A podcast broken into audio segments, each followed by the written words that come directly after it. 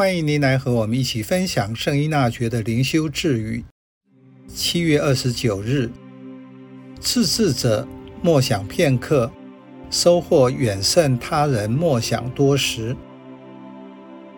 您知道在隐修院里的修道人一天是怎么过的吗？他们每天的时间表分为三个项目：祈祷、工作和读经。以静默的方式寻求与天主紧密的契合，在不断的祈祷中连接个人与天主的关系，并且为教会及信友们代祷。你每天会用多少时间祈祷呢？圣依纳爵是一个祈祷的人，他喜欢祈祷，在做重大决定前会做长的祈祷。并且奉献弥撒，以求认清天主的旨意。他在祈祷的教导上很有弹性，在这句智语中点出：对于心灵动念有所节制的人，他的十五分钟默想之收获，胜过不知节制的人数小时之功。这句智语的来由是。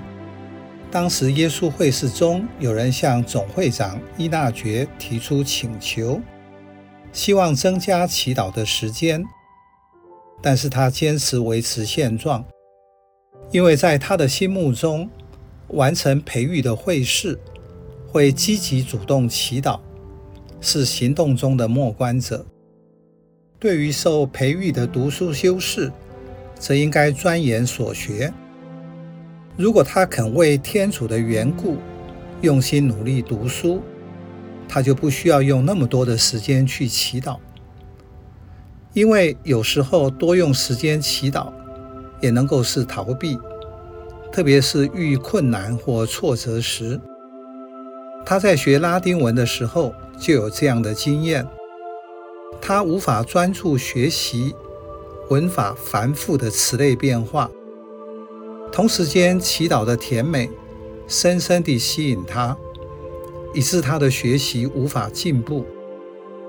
在经由神类辨别后，他看出这是神窟，魔鬼诱惑他不能专心学习。